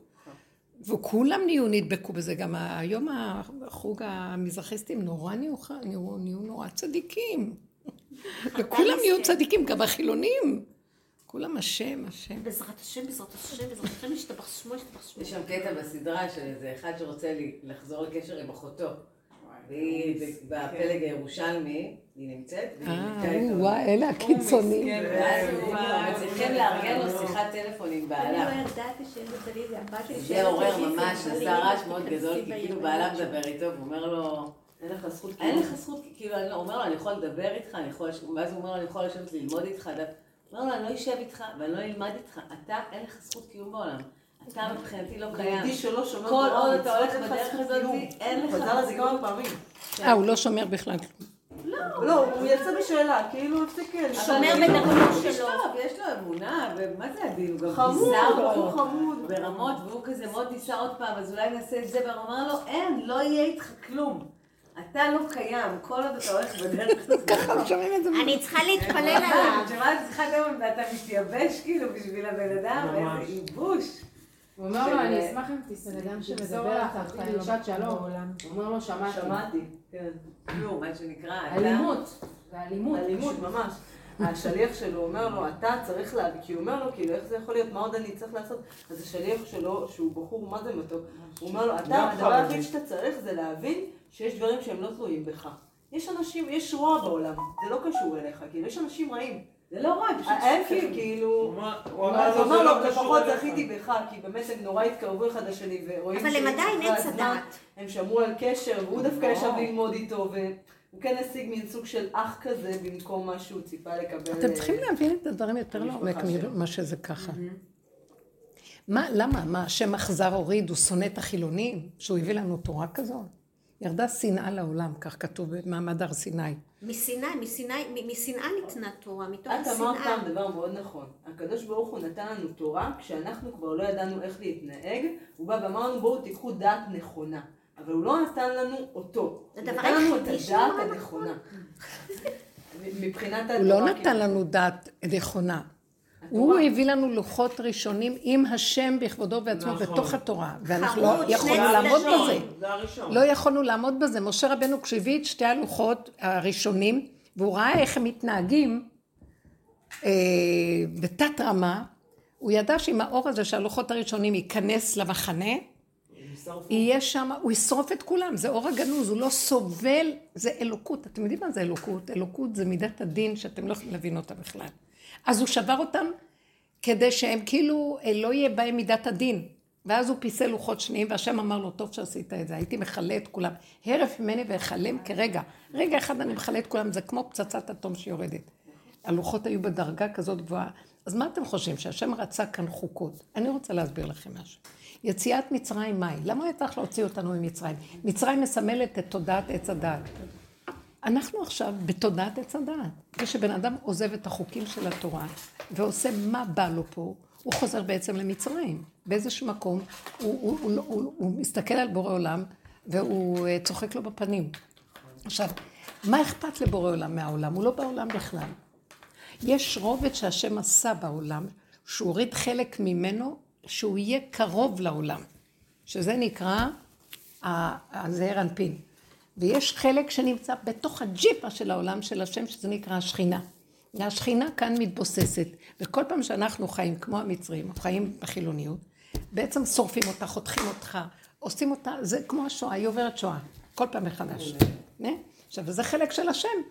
אז הזעיר אנפין מתמלא חרון אף, והוא מביא לעולם מלחמות וצרות וכאבים ועוני וחולי ומה לא. ויש חרונה וקטרוג לא נגמר.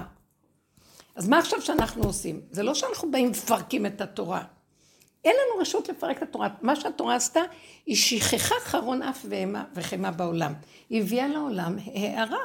הנצרות קיבלה ממנה, האסלאם קיבל מהיהדות, נהיה בעולם נאורות, היה עולם הורג. קודם הרגו. גם הם השתמשו בהרג, גם במסע הצלב וגם באסלאם. אבל לפחות בעולם יש מה שנקרא משפט.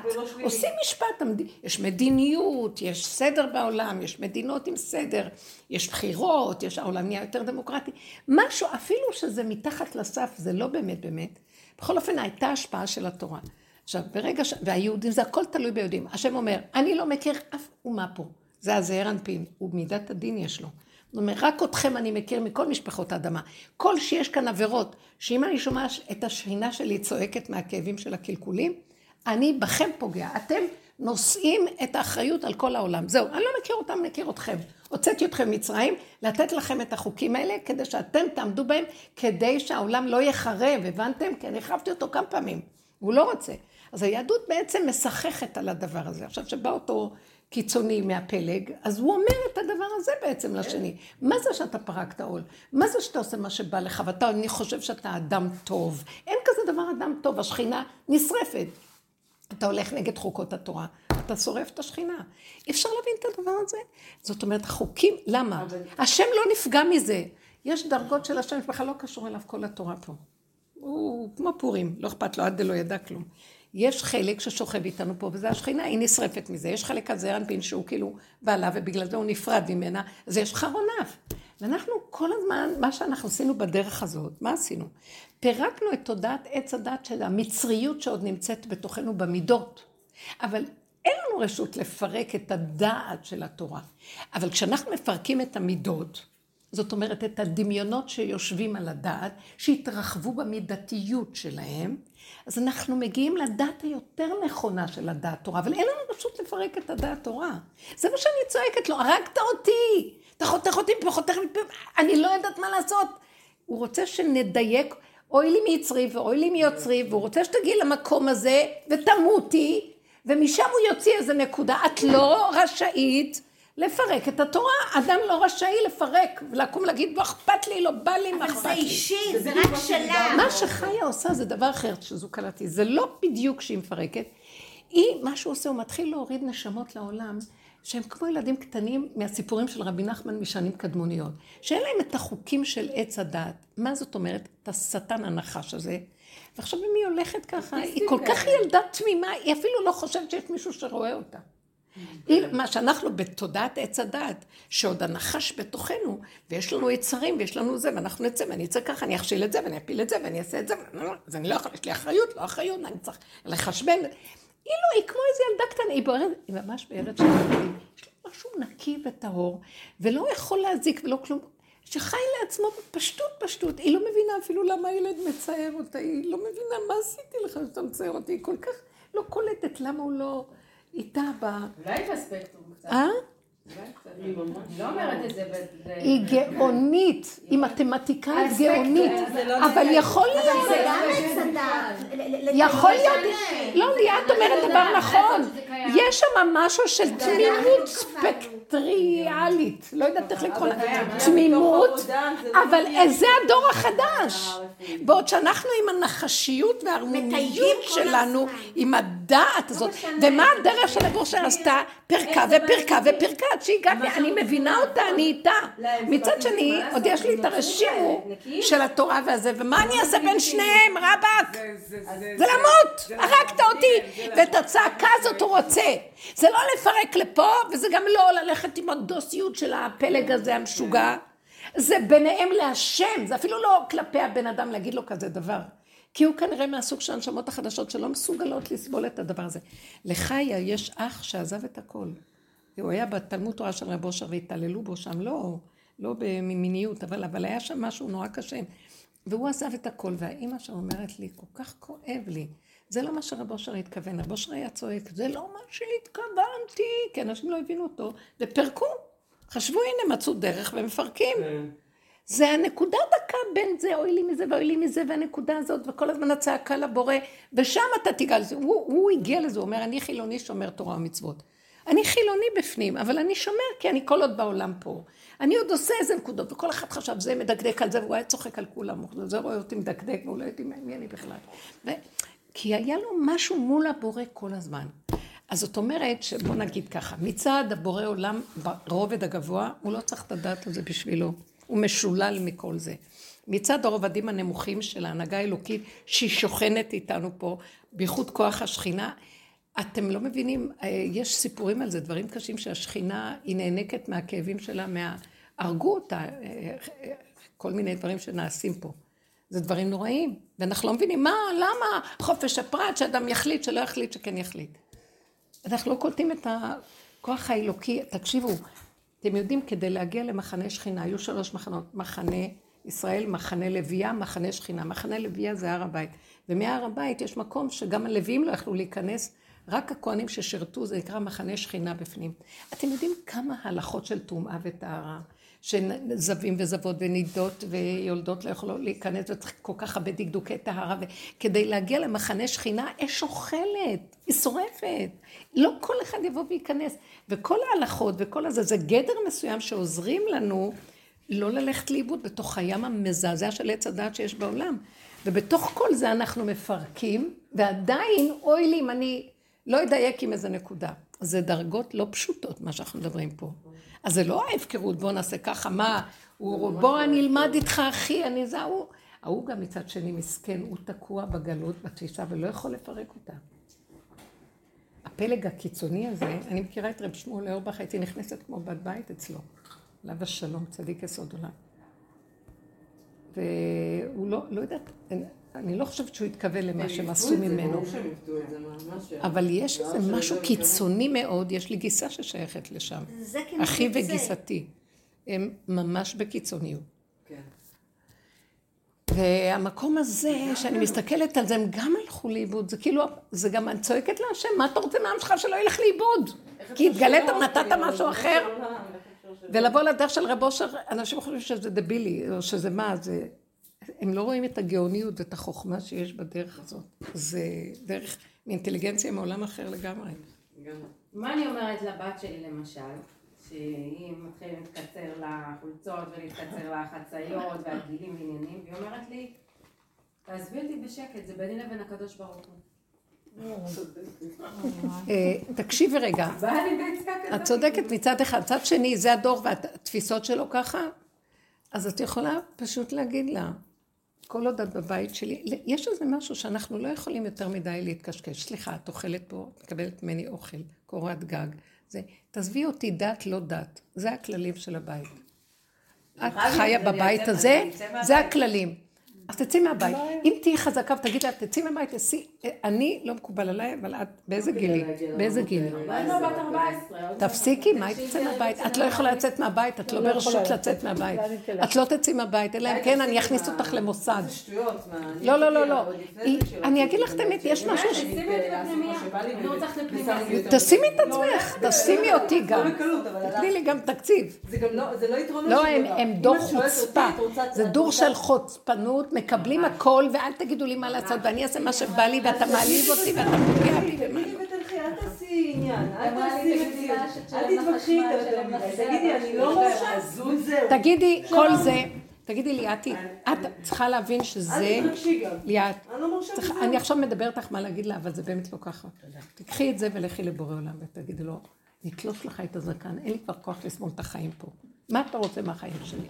פרקת לנו את הכל, אתה מפרק את הכל, אתה רוצה שיתפרק הכל, ואז אתה מתגלה, לא עליי, עליך, לא עליי, לא אכפת לי כלום, אתה לא יכול לשים אותי בתפקיד פה, אז נגמרו התפקידים, אז בוא תתגלה בתוכי. אתה בתוכי, תולך את הגולם הזה, וזה הכי נכון, רק אתה יכול להטיל למה בלב שלה, או להעמיד אותה ישר. מדבר לדבר, הילדים האלה מתקלקלים, הולכים לסמים, הולכים לזנות, למה הם לא? העולם בחוץ משוגע. אני מבינה אותך, אין לי פתרון לדבר הזה, זה קורה עכשיו. צריך את הצעקה לבורא עולם. היא לא רוצה להתפלל, גם תגידי לה, כאילו, עד איפה את הולכת? לא, תלכי על דברים שקשורים לגוף, לא לנפש. לא, אני האמת שאני קשורים לגוף, לא לנפש. אני אמרתי להם, תקשיבו, אני לא אעמוד ב... יש לי גבול בכמה אני יכולה לראות בבית. תגידו, להגיד, תעשו מה שאתם רוצים, לבינתיים וככה, גם אם זה כאילו, תעשו את זה כאילו. לא יכולה לסבול, באמת, ככה. כן, האם את צריכה להגיד, את עושה את זה לי, אני לא מסוגלת, זה הכללים פה. על הלבוש. אבל אני לא הייתי לנפש. כן, כל מה שקשור לנפש ועבודה פנימית של עצמה ותפילות וזה, שתוותר. הצניעות זה עיקרה של בת ישראל. זה לא הצניעות גם חיצונית. זה פשוט שומר אותה, זה גודל. היא תאבד את הצורה אחר זמן קצר, אם נגיל אותה. זה גם תלוי פרפי של הילד. אין איזשהו משהו, זה גם... ואני אגיד לכם, בסך הכללי, הגולם יציל את המצב. אני יכולה לתת לי רק לאהוב אותה בבקשה? אני לא יכולה לחנך על זה. ליאתי, אתם שימו דגש על הגולם שלכם, והגולם, הגבוליות של הגולם תחנך את כל בני הבית. אתם שומעים את זה? הגבוליות של הגולם תחנך את כל בני הבית. הבת שלי הזמינה בגדיאן, מאלי אקספרס. ואז אני הולכת... שפה בגדיאן יש לו תחרה, כאילו שקופה. כמו שלך אלה. עם פסים, וכאן זה. עכשיו, אני רואה את הגדידה, אני אומרת, תגידי, את רצינית? מה, אמא, זה כלום, עכשיו, את חיילה למדוד לי. לא, לא רואים, אני אומרת, תגידי, מה, את באה להאכיל אותי, לא, כשמה, לא רואה שזה שקור. ואתה, מה את מודה? לא, אני אראה לך. לא יודעת, תגידי, אין מצב, לא קורה, לא יהיה, תביטה בגדיין, תיפרדי ממנו לשלום, שלום נזרות, לא הולכת ככה, נקודה. שאני יודעת שיש לי נקודות, שנשרף לי, וזהו, אין, זה לא קורה. את תגידי את זה לבורא עולם כשאת מדברת איתה, כמו שאמרת, אז פשוט תדברי לבורא עולם, תגיד לו, תעוף לי מהעיניים. אם נתת ככה את הסקרת שלו, תשנה את הצורה, זה מה שיש, אז תוריד משהו אור חדש, ושזה יהיה אור ברור. אי אפשר להעמיד אותנו במקום הזה. שיהיה לי אור ברור, לדעת מה אני עושה, אין לי, אז זה מה שיש לי. לא יודעת כלום, גולם, לא יודע כלום. חייבים להביא אותו לידי זה שהוא אוהב את זה, כי זה מכריח אותו להתגלות. כי אני לא אומרת, זה סתם מתפנק לי. אני במצוקה. זה מה שאני רואה לאחרונה. זה, אין לי כוח, אני לא מסוגל... כי זה עוד עץ הדת שחושב שהוא עוד יכול להתחכם, והוא יציל את המצב ויעשה רצון בוראו. אין רצון בוראו, אין כלום, אני לא מגיעה לכלום, אני בגבול, תתגלה וגמרנו. זה מראה שגמרנו עם עץ הדת, שהבן אדם לא יכול. כי כל אכילת עץ הדת וכל החטא ועונשו זה אני יכול. והייתם כאלוקים. וכשאדם מגיע למקום, לא יכול, והוא על הגבול שלו, הוא לא יכול, אין השם. הוא יכול לכפור, השם מתעורר ומתגלה.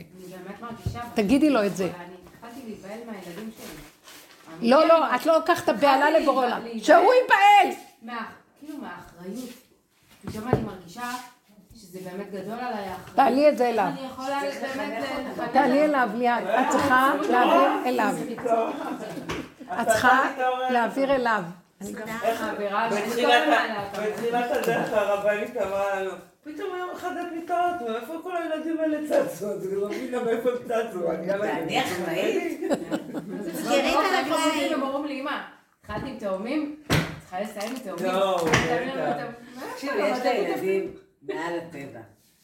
יש לה ילד בן 4, הרס אותנו בחר. הוא קם בבוקר ככה, הרבנית, יוצא מהחדר. ילד כזה גוץ, עיניים תחילת ככה. יש לך תרופות, אני לא מרגיש לו.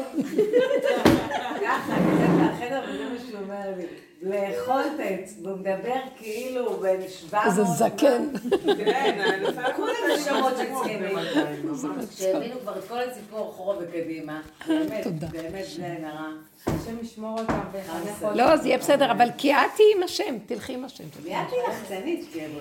הם רק סיבה אליו. מה הסיבה? שאני גבולית ולא יכולה. עכשיו אנחנו על הגבול ובגולם.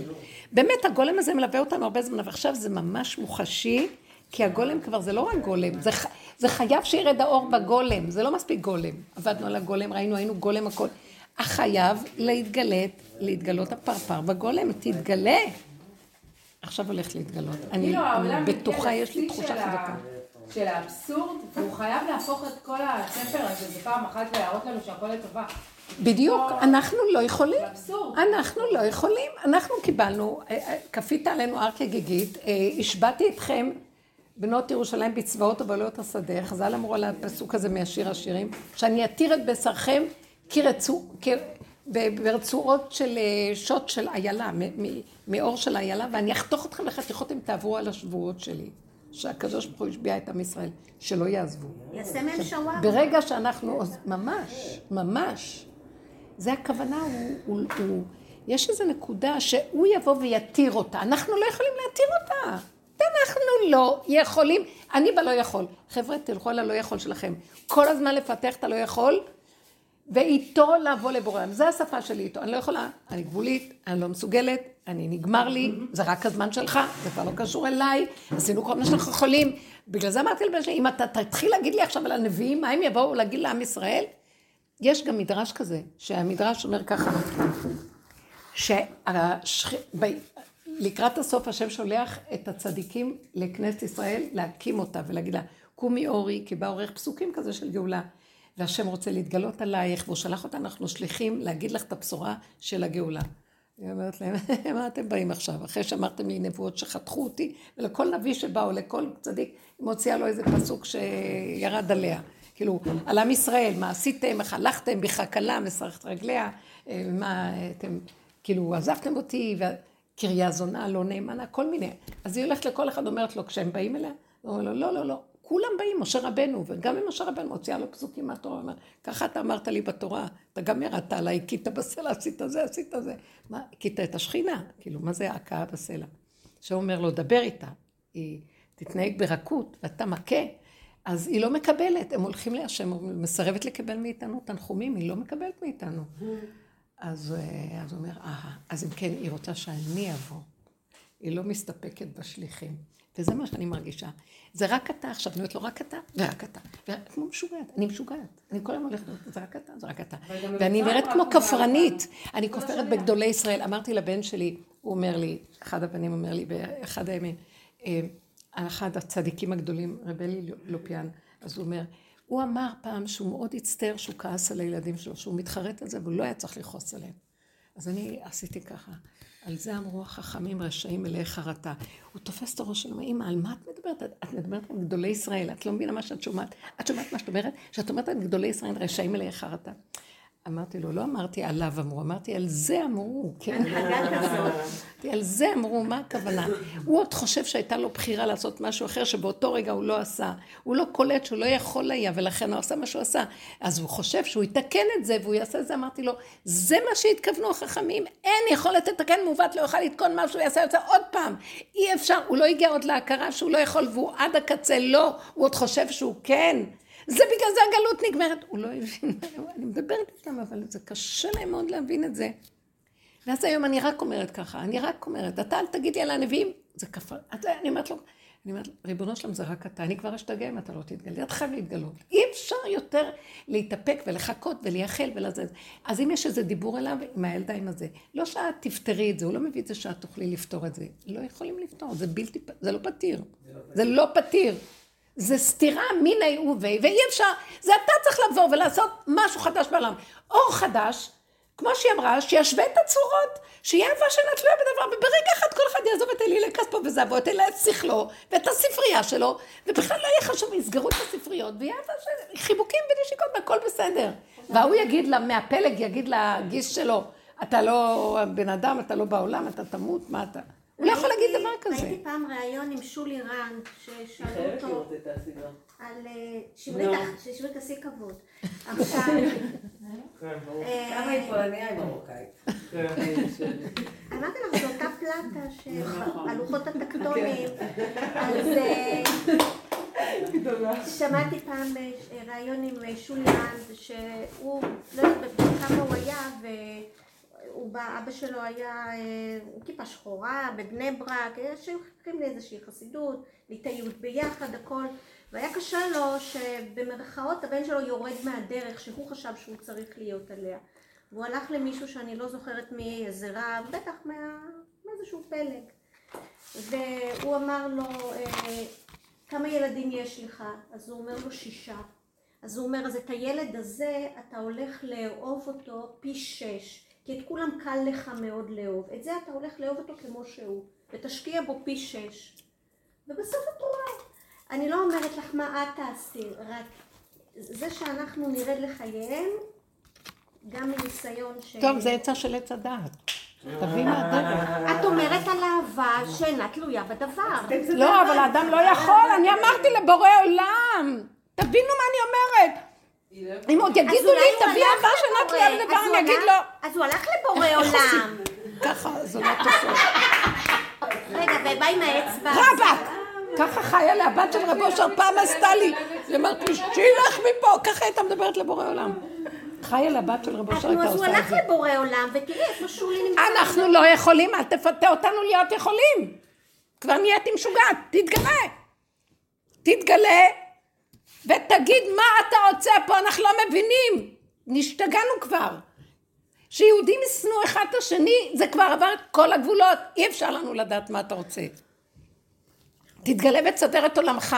אי אפשר לשחרר שטן כזה ולשמור את הדת כזאת. אי אפשר, אי אפשר. שאתה נותן דת כזאת, תחלה קצת את השטן. שחררת אותו בראש חוצות, כל אחד עושה מה בא לו, ואתה תבוא אלינו מהאצבע הזאת? רבק, אני חותרת לך. הוא באמת עושה לנו שואה, השטן הזה. הוא עושה לנו שואה בנפש. אני לא יודעת, רוצה שאני אגיד לך משהו? בואי אני אגיד לך. בואי אני אגיד לך משהו. אני לדעתי בורא זה שטן.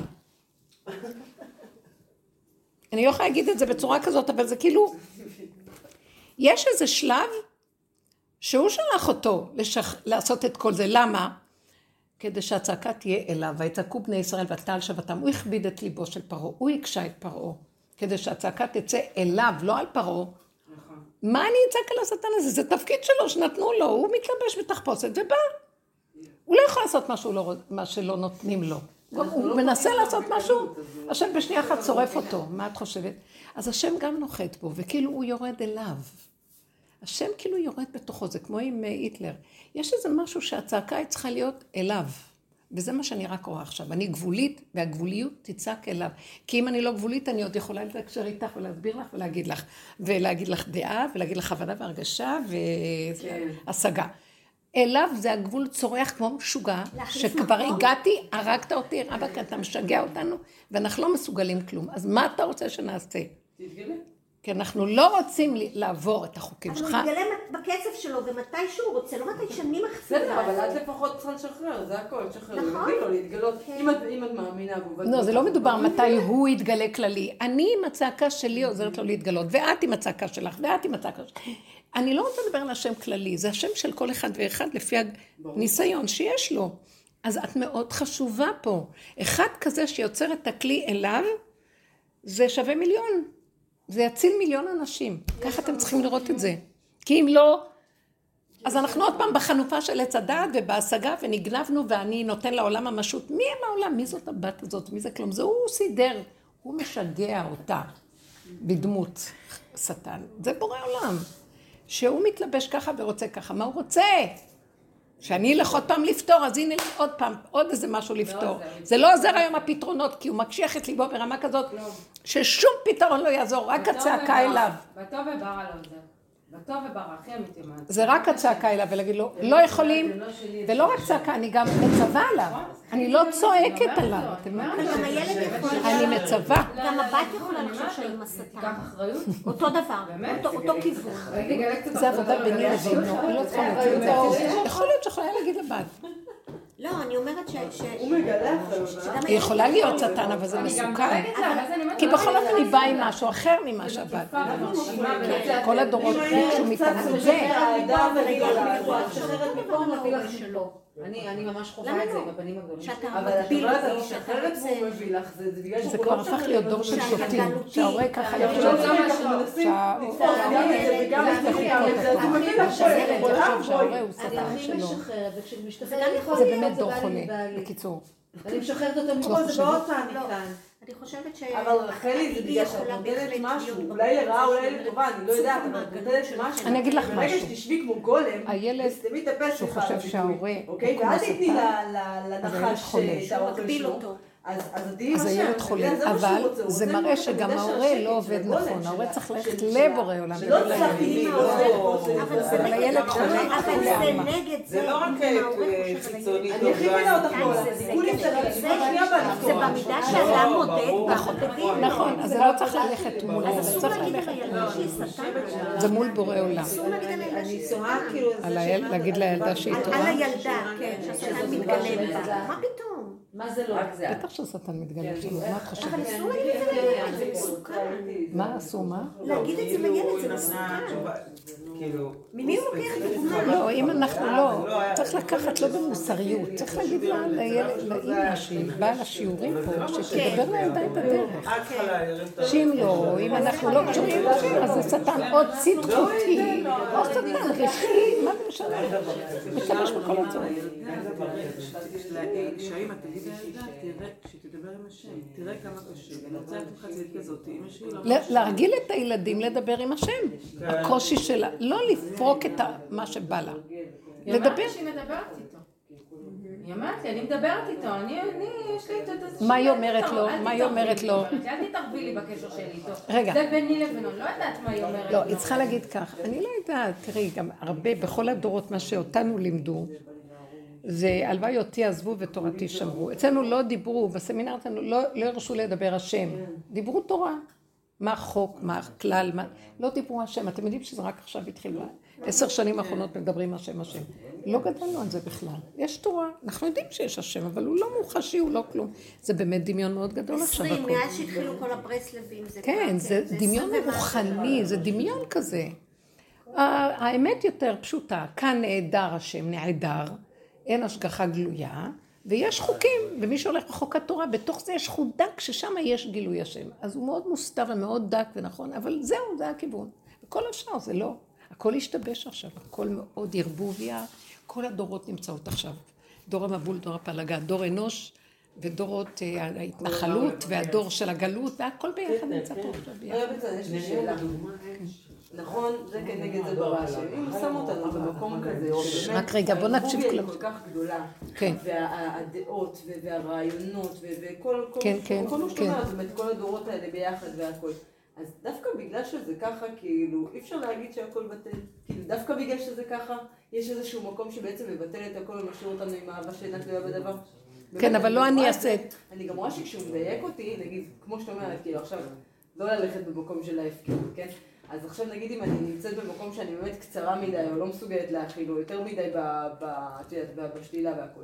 אז באופן אוטומטי, מה הוא דורש ממני? הוא דורש ממני לחזור לאיזשהו מקום שלא חושב שהוא צריך לשלוט במשהו, שלא חושב שהוא צריך להשיג משהו, ולהיות באיזושהי השקטה, ומה שמפריע לי תבקשי ממני, מה שקשה לך תבקשי ממני, מה שאת רוצה תבקשי ממני, כזה, נכון? כן. אז זה מקום שהוא באמת אהבה שאינה תלויה בדבר. נכון, אבל זה הגבוליות.